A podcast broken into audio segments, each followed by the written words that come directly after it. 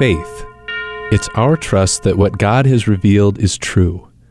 But is faith simply an acceptance of Jesus Christ as your Lord and Savior? No. That is the start of faith. A saving faith, one that will reunite us with God in heaven one day, must be demonstrated by our works. But it's not the works themselves that save us, but our faith working in love. Remember, we don't do any of this on our own. We are working with every good grace and prompt that God gives us. Listen to St. James's reading from August 26th.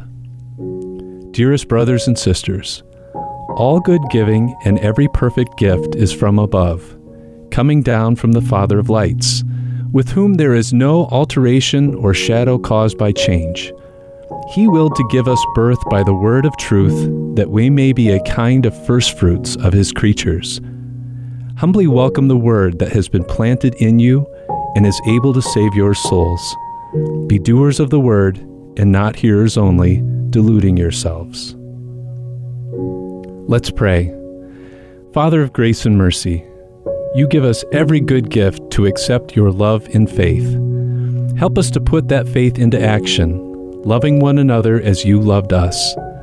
Help us to be your hands and feet in this world, as doers of the word and not hearers only. Amen.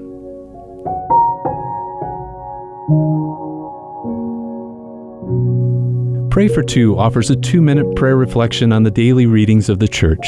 Listen to them anytime at godislove.blog or on the Redeemer Radio app.